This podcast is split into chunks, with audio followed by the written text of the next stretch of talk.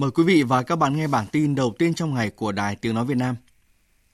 Kết luận tại Hội nghị Tổng kết công tác năm 2022, triển khai nhiệm vụ năm 2023 của Ủy ban An ninh Hàng không Dân dụng Quốc gia diễn ra hôm qua, Phó Thủ tướng Chính phủ Trần Lưu Quang đề nghị các bộ ngành cần sửa đổi những quy định về quản lý hoạt động hàng không liên quan đến an ninh hàng không, trong đó cần xây dựng nghị định mới thay thế nghị định số 36 liên quan đến nội dung đăng ký chủ sở phương tiện bay. Cùng với đó cần tăng cường sự phối hợp giữa các bộ ngành địa phương và các cơ quan liên quan trong công tác đảm bảo an ninh hàng không. Mong các đồng chí hết sức quan tâm đó là vấn đề an ninh mạng. Cái thứ hai đó là cái việc diễn tập. Chúng ta mà không tập thì khi đụng chuyện chúng ta làm được. Mà chúng ta diễn tập hình thức thì chúng ta một là tốn kém, hai là nó không có ý nghĩa gì hết. Là mong các đồng chí với trách nhiệm của mình, với nhiệm vụ được giao của mình luôn luôn đề cao công tác kiểm tra giám sát cái việc mình phải làm trong cái lĩnh vực an ninh hàng không dân dụng. Theo dự kiến, lễ công bố cửa khẩu quốc tế Vĩnh Sương, thị xã Tân Châu của tỉnh An Giang được tổ chức hôm nay. Lễ công bố này được thực hiện theo nghị quyết 146 của chính phủ về việc mở mới cửa khẩu quốc tế đường bộ Vĩnh Sương và hợp nhất với cửa khẩu quốc tế đường sông Vĩnh Sương thành cửa khẩu quốc tế đường bộ và đường sông Vĩnh Sương, tỉnh An Giang. Như vậy đến nay, An Giang có hai cửa khẩu quốc tế gồm Tịnh Biên, huyện Tịnh Biên và Vĩnh Sương thuộc thị xã Tân Châu và một cửa khẩu quốc gia Khánh Bình, huyện An Phú. Thông tin từ Tổng cục Du lịch thuộc Bộ Văn hóa Thể thao và Du lịch. Cổng bình chọn giải thưởng du lịch thế giới lần thứ 30 khu vực châu Á và châu Đại Dương đã mở cổng bình chọn tại địa chỉ www.worldtravelawards.com.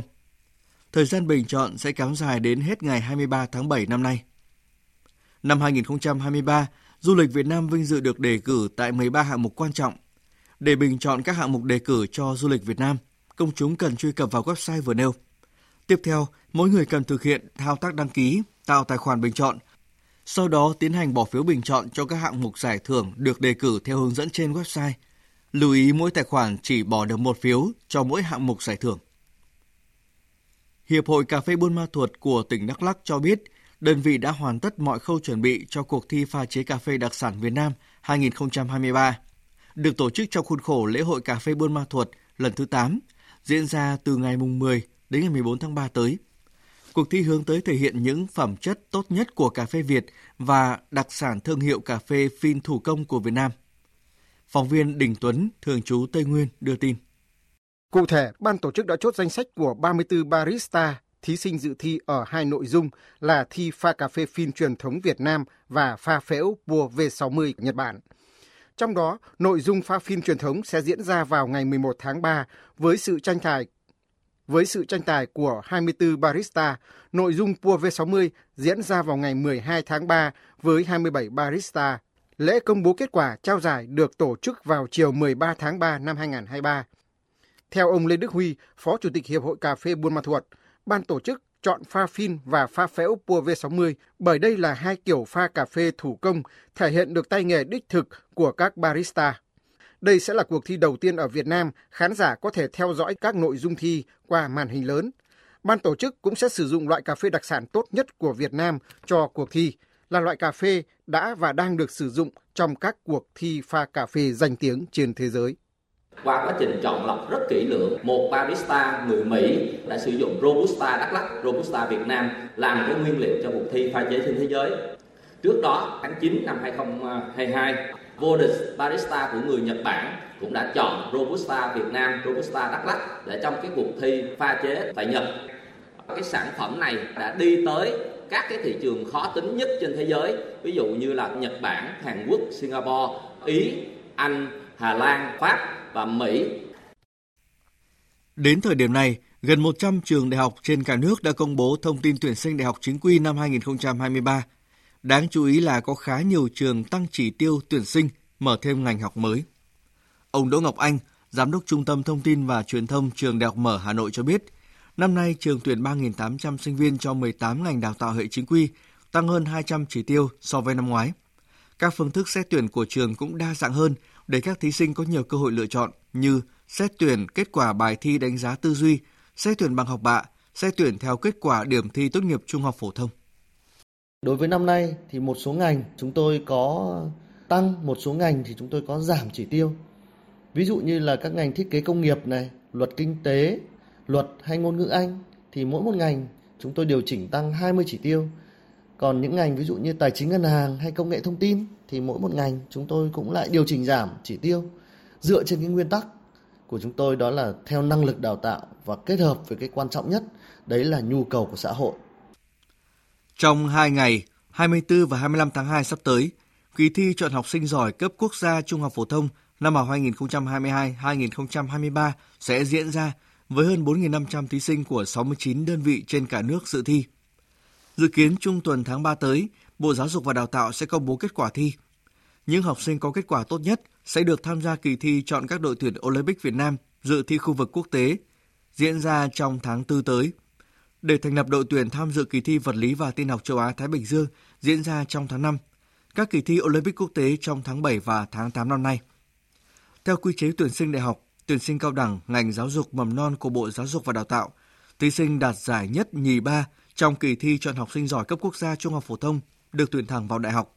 Thí sinh đạt giải khuyến khích được ưu tiên xét tuyển.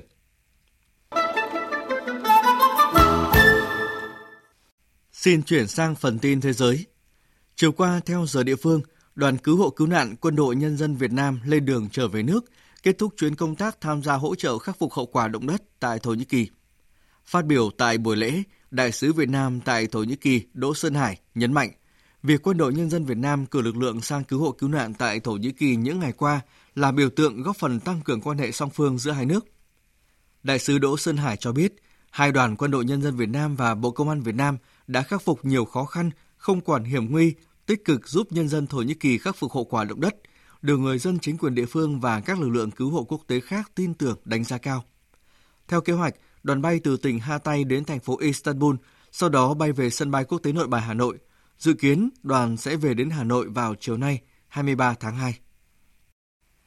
Tổng thống Nga Vladimir Putin hôm qua cho rằng Nga và Trung Quốc có thể đạt mục tiêu kim ngạch thương mại song phương 200 tỷ đô la Mỹ sớm hơn kế hoạch. Người đứng đầu nước Nga đưa ra tuyên bố này trong buổi tiếp chủ nhiệm văn phòng Ủy ban Công tác Đối ngoại Trung ương Đảng Cộng sản Trung Quốc, ông Vương Nghị, đang ở thăm Nga. Về phần mình, ông Vương Nghị nhấn mạnh, Bắc Kinh sẵn sàng tăng cường tin cậy lẫn nhau về chính trị và mở rộng hợp tác chiến lược với Moscow. Theo ông Vương Nghị, mối quan hệ Trung Quốc-Nga không nhằm chống lại bên thứ ba và cũng không chịu áp lực từ bên thứ ba vì hai bên có nền tảng vững chắc về kinh tế, chính trị và văn hóa. Australia đang đẩy mạnh việc xây dựng ngành công nghiệp quốc phòng để tăng cường khả năng tự chủ và giảm sự phụ thuộc vào bên ngoài trong lĩnh vực này. Một trong những mục tiêu mà nước này muốn đạt được trong kế hoạch đó là đưa Australia trở thành một địa điểm đóng tàu ngầm hạt nhân bên cạnh Mỹ và Anh. Việt Nga, phóng viên Đài Tiếng nói Việt Nam thường trú tại đây thông tin.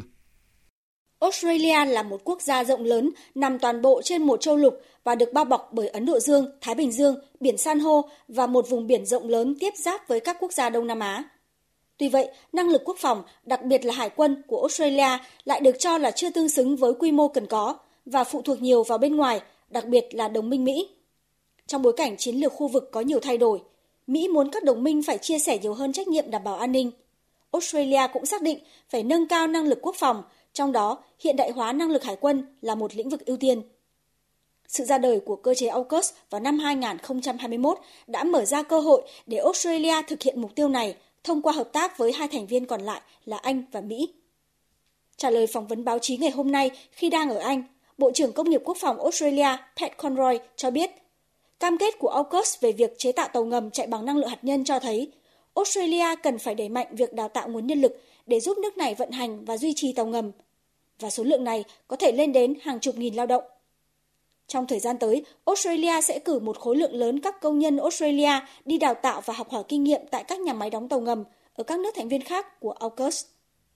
Tuy vậy, về lâu dài, để nâng cao khả năng tự chủ và đảm bảo chủ quyền trong lĩnh vực này, Bộ trưởng Pat Conroy cho hay, Australia cần trở thành xưởng đóng tàu ngầm hạt nhân thứ tư trên thế giới sau hai xưởng hiện có ở Mỹ và một xưởng tại Anh. Tân Hoa Xã đưa tin ít nhất 2 người thiệt mạng, 6 người bị thương và 53 người còn mất tích trong vụ sập mỏ khai thác than xảy ra hôm qua ở thị trấn Minh A Lạp Thiện, phía bắc khu tự trị Nội Mông Trung Quốc. Truyền thông Trung Quốc đưa tin, 8 đội cứu hộ và hơn 330 nhân viên khẩn cấp đã được điều động tới hiện trường cùng hơn 100 trang thiết bị cứu hộ. Chủ tịch Trung Quốc Tập Cận Bình đã chỉ đạo nỗ lực tối đa để tìm kiếm những người mất tích, điều trị cho những người bị thương, đồng thời đảm bảo an toàn cho mạng sống và tài sản của người dân, duy trì ổn định xã hội. Quý vị và các bạn vừa nghe bản tin đầu tiên trong ngày của Đài Tiếng Nói Việt Nam.